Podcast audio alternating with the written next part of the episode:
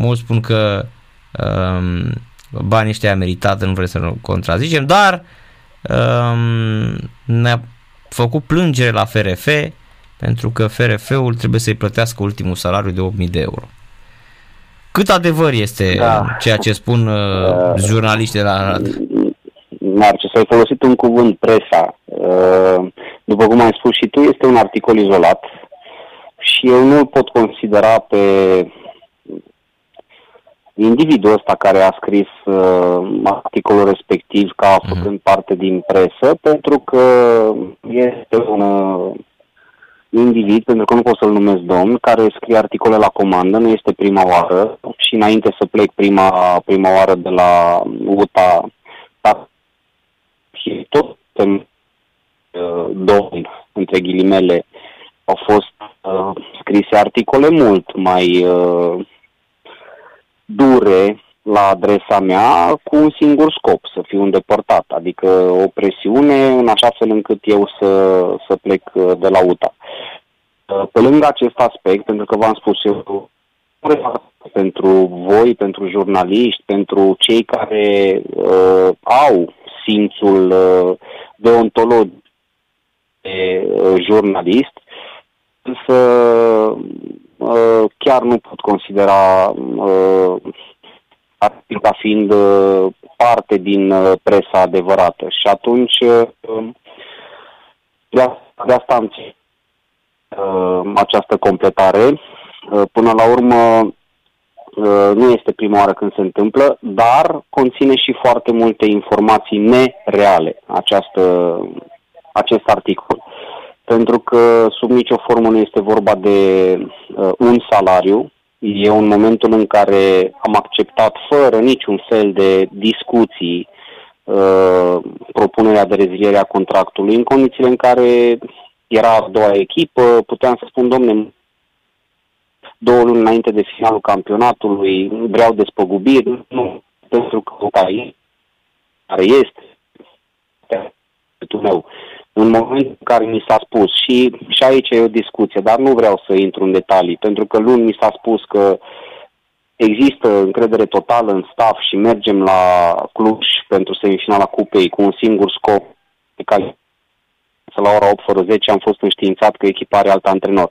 Lucruri care în fotbalul profesionist nu se, nu se fac, uh, dar trecând peste, peste aspectul acesta, eu am acceptat absolut tot și am și spus, domne, banii pe care i-am muncit, nimic mai mult, vă rog frumos, treceți acolo, ok, știu că nu aveți să mi dați, acum treceți acolo, puneți o dată la care dumneavoastră credeți că puteți să mi dați. Au pus o dată, sfârșitul lunii mai, uh, în momentul în care am văzut că s-a de contactat, atenție, nu am fost sunat de nimeni din club, nu mi-a trimis nimeni mesaj să mi se transmită cu jumătate de cuvânt. Bă, omule, uite, avem niște probleme, te rog eu frumos, mai așteaptă-ne, două săptămâni, o lună, două. Nimeni din club nu mi-a trimis un mesaj.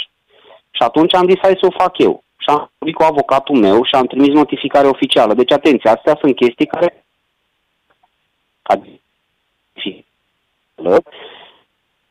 atenționez clubul. Domnilor, ați întârziat. Haide la, la memoriu pentru că chiar nu vroiam. Chiar nu vroiam. Nici mm. măcar după această notificare oficială, nici pe cale oficială, adică să spună cineva dinspre club, avocatul clubului, să spună avocatului meu, sau să mă sune cineva din club, pentru că aveam pretenția nu știu, că am o anumită relație cu oamenii din club. Absolut nimeni din club nu m-a sunat să-mi spună cu o jumătate de vorbă, bă, uite, nu putem acum. Nici mie, nici uh, băieților din, uh, din stafful meu. Asta în condițiile în care în mandatul meu de 5 luni, eu împreună cu băieții mei din staff am luat două salarii. Ne-am plătit chiriile din banii noștri, dacă duceți aminte, Narcis, eu niciodată nu am ieșit spun că, că nu salariile, că pe lângă asta, în luna ianuarie, când s-a achitat un salariu, salariu pe noiembrie, dacă nu mă înșel, la, la echipă, staful tehnic a fost singuri, am fost singurii oameni care nu am fost plătiți din tot clubul, atenție, adică au fost plătiți inclusiv uh, uh, masiorii, absolut toată lumea, și în momentul în care am sesizat, domnule, ce se întâmplă? De ce nu ne-ați plătit pe noi? aoleu, a fost o greșeală de contabilitate. Adică mi s-a părut un pic penibil uh, poziția în care am fost, uh, am fost puși noi, dar am trecut peste toate acestea tocmai pentru că mi-am dorit foarte mult să, uh, să, ajut, uh, să ajut clubul. Se scrie în articolul respectiv că eu am dus echipa pe, pe loc de retrogradare. Păi eu am luat-o în, uh, într-o poziție de loc de retrogradare și cum necum e adevărat că rezultatele nu au fost pe măsura așteptărilor mele în primul rând și apoi ale suporterilor, dar eu am preluat echipa pe locul 15 și în momentul în care am uh, părăsit echipa, echipa era pe loc de baraj și calificată în semifinal de Cupe României. Uh-huh. Performanță Corect. care, uh, dacă vă uitați un pic în, în arhivele clubului, în ultimii 50 de ani, dacă nu mă înșel, nu prea a mai fost atins. UTA nu mai fusese pe acolo, așa de, e, da. Uh-huh. Exact. Și apropo de chestia asta, tot ce înseamnă performanță notabilă, cu adevărat notabilă, în ultimii, nu știu, 20-30 de ani, în istoria clubului UTA, asta nu o spun doar ca să mă laud, dar țin să zic tot în, în articolul respectiv. Tot ce înseamnă performanță cu adevărat notabilă în istoria clubului, istoria recentă a clubului UTA, bineînțeles, este legată de numele lui Balint.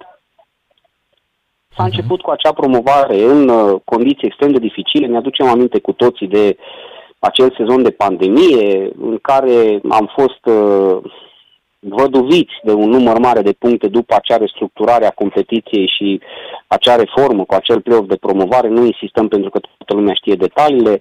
Am reușit promovarea, zic eu, în cel mai greu sezon de Liga a doua din istoria competiției. În primul sezon de Liga 1 după promovare am obținut un loc 8, nu mai spun de victoria pe terenul CFR-ului care era campion la titră, nu mai spun de victoria pe terenul lui Dinamo după 57 de ani, dacă nu mă înșel, uh, lucruri care poate pentru unii nu sunt importante, dar dacă întrebați orice suporter, o să vă spună că sunt niște borne importante pentru, pentru un club care revenise după mulți ani, atenție, pe cale sportivă în Liga 1, pentru că în 2005 2006, pardon, promovarea a fost obținută, sau mă rog, dreptul de participare în Liga 1 a fost obținut în urma unei fuziuni cu Liberty Salonta. Deci nu pe linie sportivă. Uh-huh. Și uh, uh, acel loc 8 uh, ne-ar fi asigurat dreptul de a participa uh, la acest baraj pentru baraj inițial pentru preliminarele Conference League și lumea a trecut foarte ușor peste acel aspect. Noi am obținut acel drept pe linie sportivă, drept care ne-a fost refuzat din cauza unor greșeli manageriale. Noi nu am avut licența în acel an. Foarte corect. Și atunci, și atunci Balint a fost uh, foarte elegant și nu a ieșit să spună nimic, că din cauza unor greșeli manageriale, clubul nu a obținut licența de participare. Atenție, nu a fost niciodată vorba de vreo ședință în care să ne asumăm cu toții Uh, management, staff tehnic, jucători, bă băieți, nu avem posibilitatea, nu avem for nici uh, experiența necesară pentru a participa în niște eventuale preliminare europene. Și atunci, indiferent de ce se întâmplă, uite, ne asumăm cu toții, în fața suporterilor, ne asumăm cu toții că nu ne luăm licență. Nu. Eu am aflat foarte târziu despre acest aspect. Mi s-a adus pur și simplu la cunoștință faptul că nu da. s-a uh, uh, obținut licența pentru participarea țin, țin minte în că, uh, acest baraj. Țin, țin minte că am sunat, da. Gândește, gândește, Narcis, gândește-te, scuză-mă, gândește-te că frustrarea pentru mine, ca antrenor, la primul meu sezon în Liga 1, aș fi avut posibilitatea să mă lupt pentru un loc în preliminarele Conference League, loc pe care l-am câștigat pe merit împreună cu băieții din, din, uh, din acel sezon și această participare a fost refuzată de o greșeală managerială. Și eu am fost atunci foarte uh, elegant, nu am, uh, nu am insistat pe acest aspect, dar eu cred că nu, nu putem să tăcem la infinit. Pentru că, uite, fac o, un demers de a-mi recupera banii pe care i-am muncit. Nu am cerut un leu în plus. Și cum ai spus și tu, sunt crucificat într-un articol de presă Haideți să vedem unde se mai întâmplă, în ce țară civilizată se mai întâmplă. M-am uitat, uh, astăzi a obținut aceeași uh, decizie un jucător. Ce o să se întâmple? Un, mă rog, un fost jucător, Dragoș Balauru. E o decizie pe care o poate verifica oricine pentru că sunt publice și sunt uh, publicate pe site-urile FRF și LPS. Sunt curios ce o să se facă. O să se publice câte un articol la adresa fiecărui fost jucător sau fost antrenor care uh, o să bage memoriu împotriva clubului.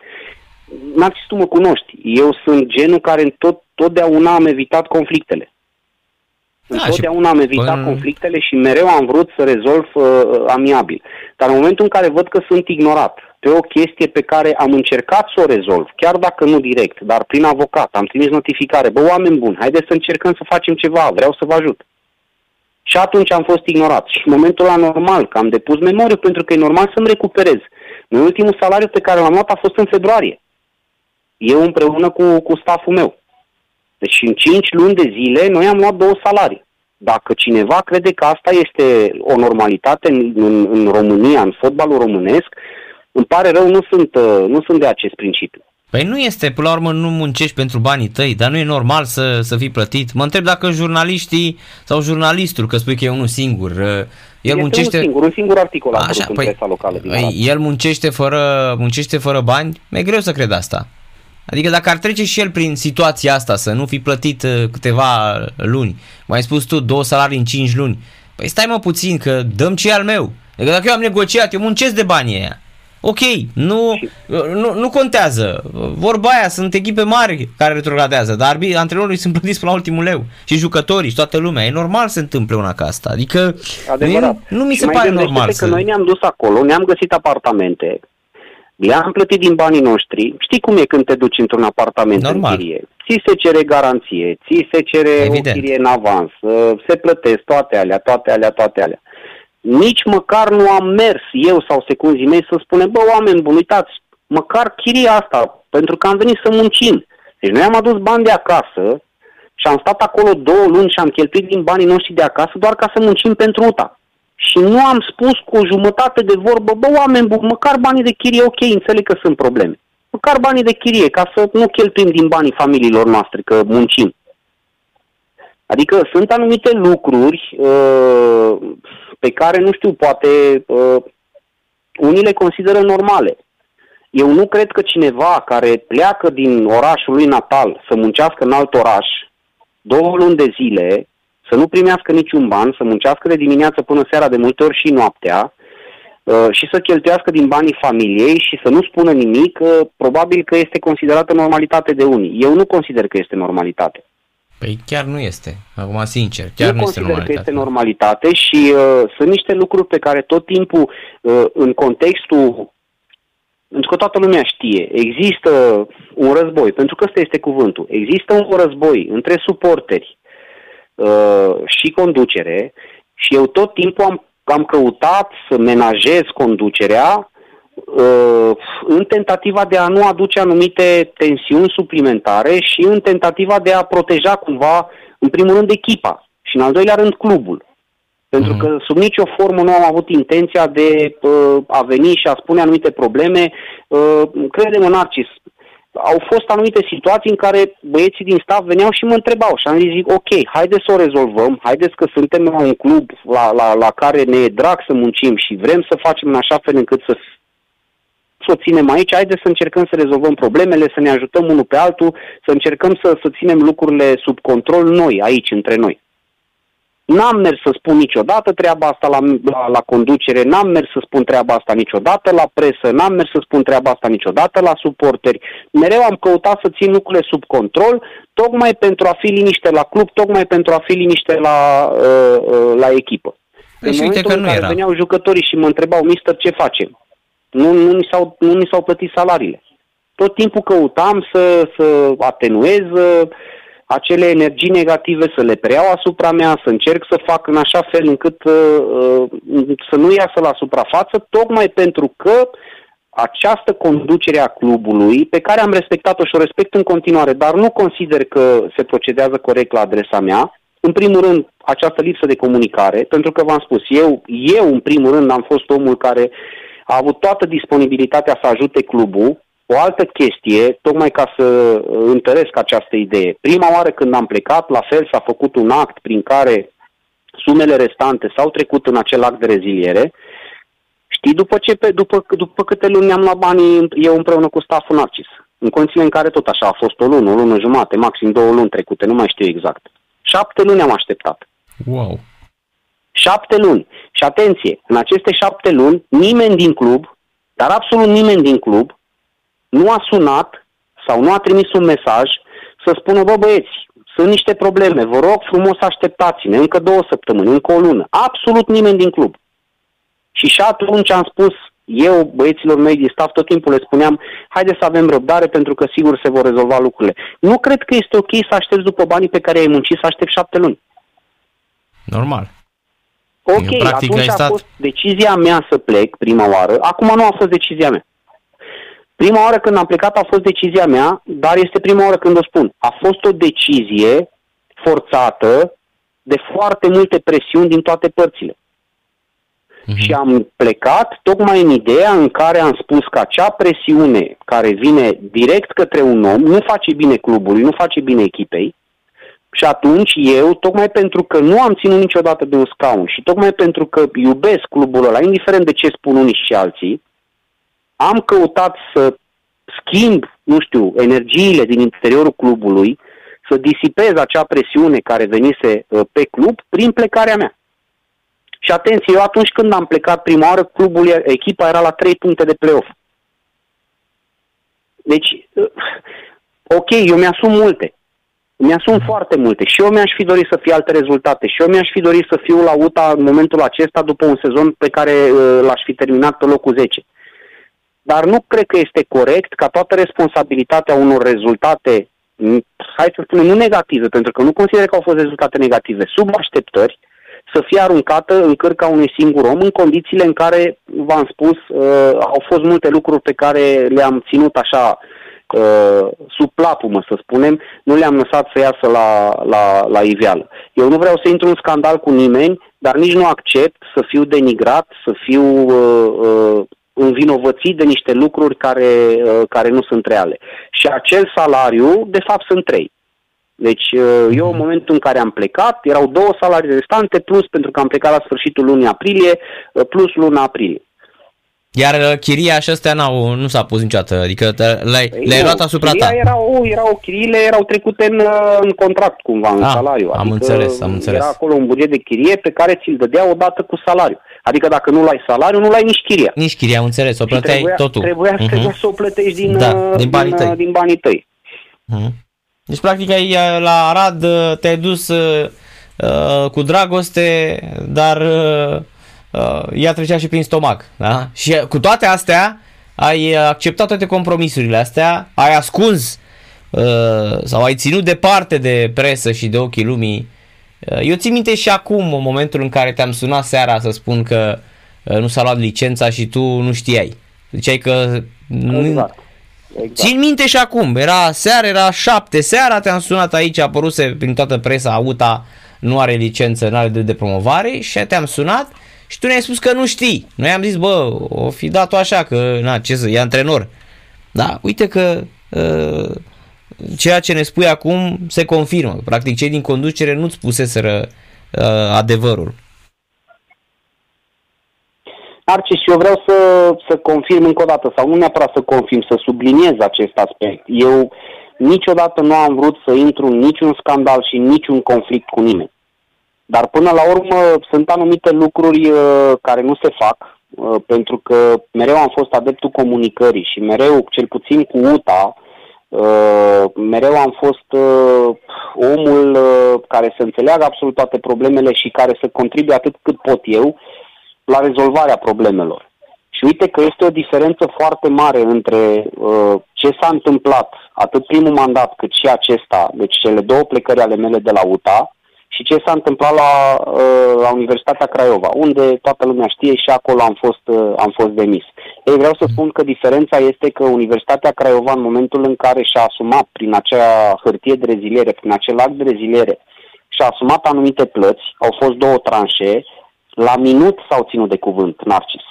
Păi da, deci, din Craiova... punctul acesta de vedere, uh, vreau să spun că domnul Rotaru merită toate felicitările și toate aprecierile pentru respectul pe care îl acordă tuturor angajaților și se achită de toate drepturile, tocmai pentru că respectă meseria fiecăruia, indiferent că este fost antrenor sau șofer sau mai știu eu ce la, la club.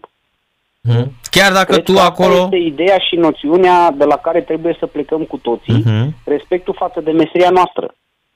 Adică avem pretenția să, să muncim, dar eventual să aducem și bani de acasă și să facem și rezultate. E, e greu, de, e greu de reușit în, în aceste condiții. Da, corect. Chiar dacă la Craiova n-a fost așa o relație sau a fost așa cumva, nu știu, mi s-a părut că uh, uh, au regretat uh, a doua zi că te-au numit sau nu ai fost dorit de o parte din conducere, de niște oameni. Mie așa mi s-a părut. La Craiova a fost ceva foarte ciudat.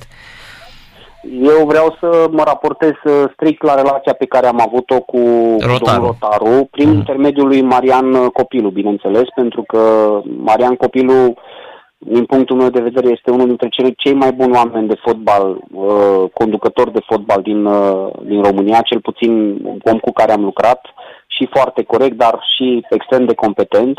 Dar relația pe care am avut-o cu domnul Rotaru a fost o relație uh, profesională bazată în primul rând pe respect, și pe comunicare. Adică chestii care cred eu că sunt esențiale pentru funcționarea, în primul rând, în cadrul unui club și apoi, bineînțeles, și pentru reușita pe termen mediu sau lung.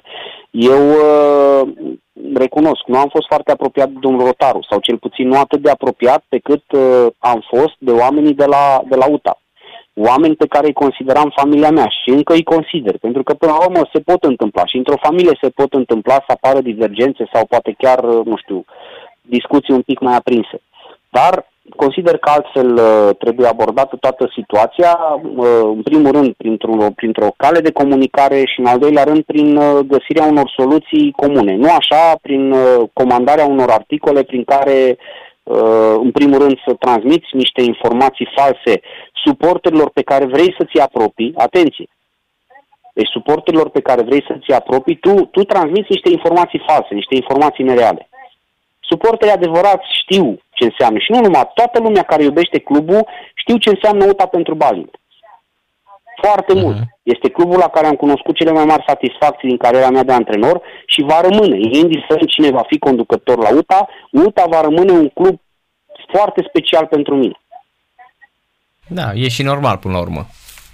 E și normal așa, adică nu era o declarație, uh, cum să zice, ipocrită. Asta era cuvântul, da.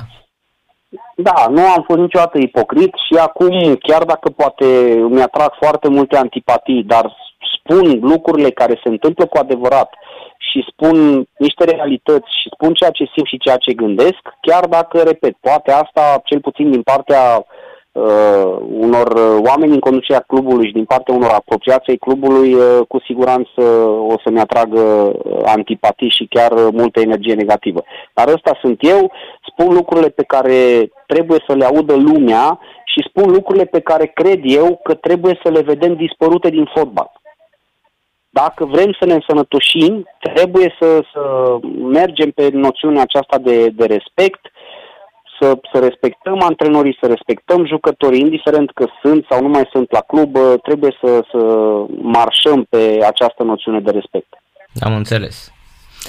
Să ne întoarcem un pic și la echipa uh, națională.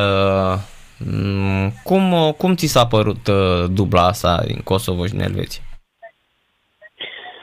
Uh, în opinia mea sunt două rezultate uh, bune. E adevărat, uh, am văzut și declarațiile unora dintre jucători, uh, obiectivul ar fi fost patru puncte, dar până la urmă cred că și aceste două puncte sunt importante și prin prisma contextului uh, celorlalte rezultate înregistrate în această perioadă. Totuși, după această dublă, suntem pe locul 2 în grupă cu șanse reale la calificare Așteptările sunt mari uh, din partea noastră, pentru că noi vorbim, ok, tu jurnalist, uh, eu antrenor, cumva parte din fenomen, dar totuși în momentul acesta noi discutăm doar ca suporteri. Și așteptările uh-huh. suporterilor sunt mari, dar totuși așteptările cumva trebuie corelate cu realitatea în care suntem. Trebuie să analizăm un pic mai obiectiv tot ce se întâmplă în fotbalul românesc și tot ce se întâmplă la echipa națională, pentru că, din nefericire, din păcate, în acest moment noi nu mai avem jucători care să evolueze constant la echipe de top din Europa și ar trebui să ne uităm un pic. Kosovo are câțiva jucători, ok, nu mulți, uh, nu mai vorbim de, de Elveția cu câștigător al uh, Champions League, cu Chaka la Arsenal și așa mai departe, sunt foarte, foarte mulți jucători care, Zacaria de la Chelsea, foarte mulți jucători care joacă în mod constant la echipe mari din, din Europa și la un nivel uh, european uh, extraordinar, cumva pentru noi de neimaginat în acest moment. Dar naționala nu e legată, Ghiusi. Mie naționala mi se pare foarte slabă a Elveției. Vă spun sincer. Mi se pare foarte slabă, adică eu mă uitam, păi m-am uitat la Cupa Mondială și vă urmăresc de atâția ani, că ei niciodată n-au câștigat nimic.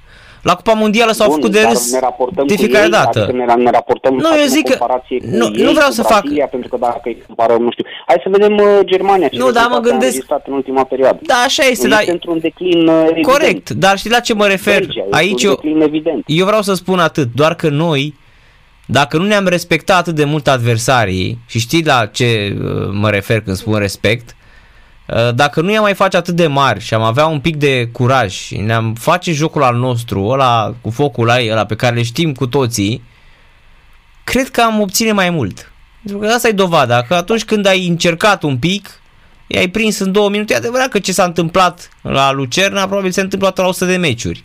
Nu? Nu pot să spui Bun, că se întâmplă des. acele goluri au fost date cumva pe momente de tranziție, adică nu a fost vreun atac pozițional elaborat.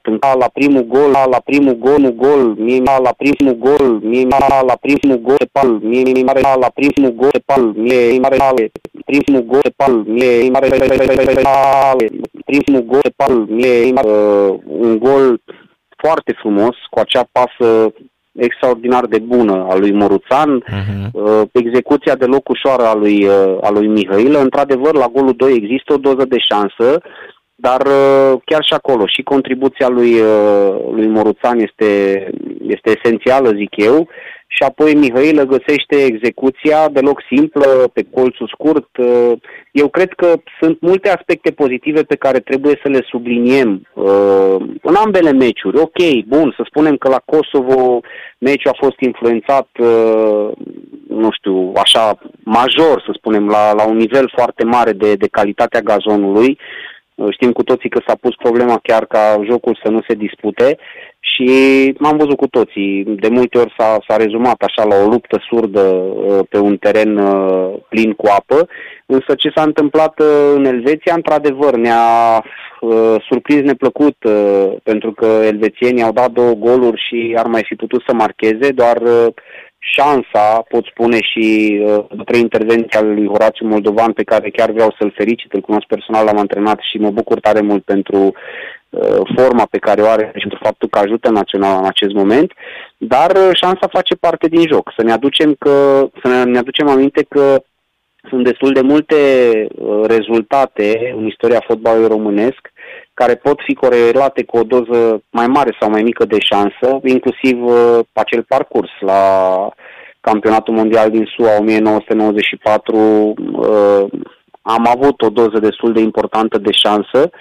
Uh, au fost uh, meciuri în care am fost dominați categoric, dar totuși am reușit să, să le câștigăm. Uh, atunci nu au mai fost aceste voci extrem de, nu știu cum să spun, puternic contestatare a calității jocului pentru că eu cred că trebuie să subliniem partea pozitivă. Avem șanse la calificare și sunt convins că în momentul în care Edi Ordănescu va reuși să califice, eu am mare încredere că Edi Ordănescu va reuși să califice România la, la campionatul european, uh, toate acestea vor rămâne așa doar ca o umbră, ca o ambiție cumva lăsată în urmă Uh, pentru că va trebui să subliniem cu adevărat uh, importanța unei eventuale calificări și sunt convins că acest grup uh, poate să, să obțină calificarea cu șansă, cu neșansă, până la urmă șansa face parte din joc și șansa cred eu că vine în momentele în care trebuie în dreptul oamenilor care cred cu adevărat că pot face lucrurile să, să se întâmple.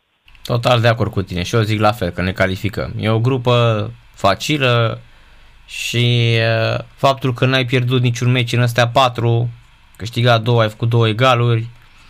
Uh, noi n-am jucat cu Israelul atât, dar în rest, uh, dacă nu te bate nici Israelul, părerea mea este că ne putem foarte ușor, să zic, considera calificați. Eu așa în cred. opinia mea, Narcis, uh, urmează meciul cu Israel din septembrie și uh-huh. eu Mhm. cred că dacă vom reuși cu toții să ne mobilizăm, suporteri, uh, presă, absolut toată lumea, să coagulăm o energie pozitivă extraordinară și să o transmitem către echipa națională, eu cred că vom reuși să câștigăm împotriva Israelului și să, să luăm o opțiune mai mult decât importantă în vederea, în vederea calificării. Am înțeles. Mulțumim mult de tot, uh, Ghiusi Balin, pentru intervenția la Radio la Sport Total FM. Seară plăcută, mult succes. Nu te-am întrebat dacă ești în discuții cu vreo echipă sau în vacanță. Uh, da, e o perioadă în care sunt fel și fel de discuții, uh-huh. pentru că um, am fost contactat mai mulți uh, agenți, uh, tot felul de propuneri. Uh, ce pot să spun e că în acest moment sunt foarte atent la, la tot ce mi se propune. Uh, au fost și câteva um, tatonări, să spunem, cu ceva echipe din, uh, din străinătate. Deocamdată nimic concret, uh, dar uh, sunt, sunt ferm convins că va apărea exact ce, ce trebuie pentru mine, exact în momentul în care trebuie. Am înțeles. Deci, uh, gata de treabă. Adică nu urmează... 100%. Și mâine dacă ar, dacă ar trebui. Uh-huh, am înțeles. da. Uh, mulțumim mult de tot, uh, Ghiusi. Seară plăcută și mult succes în continuare. Mulțumesc frumos, seară plăcută și emisiune plăcută în continuare. Laszlo Ghiusi Balint la radio la Sport Total FM, dragi prieteni. 2 la 0 Ucraina-Croația. Bă, că v-am spus eu, Croația ăștia sunt uh, slab rău de tot. Um, 0-0 Belgia-Olanda, minutul 77, văd și eu pe TVR2 meciul. Iar Georgia-Portugalia, aici este Champion League 2-0, fraților. Cât era cotă? Mm, înainte de meci,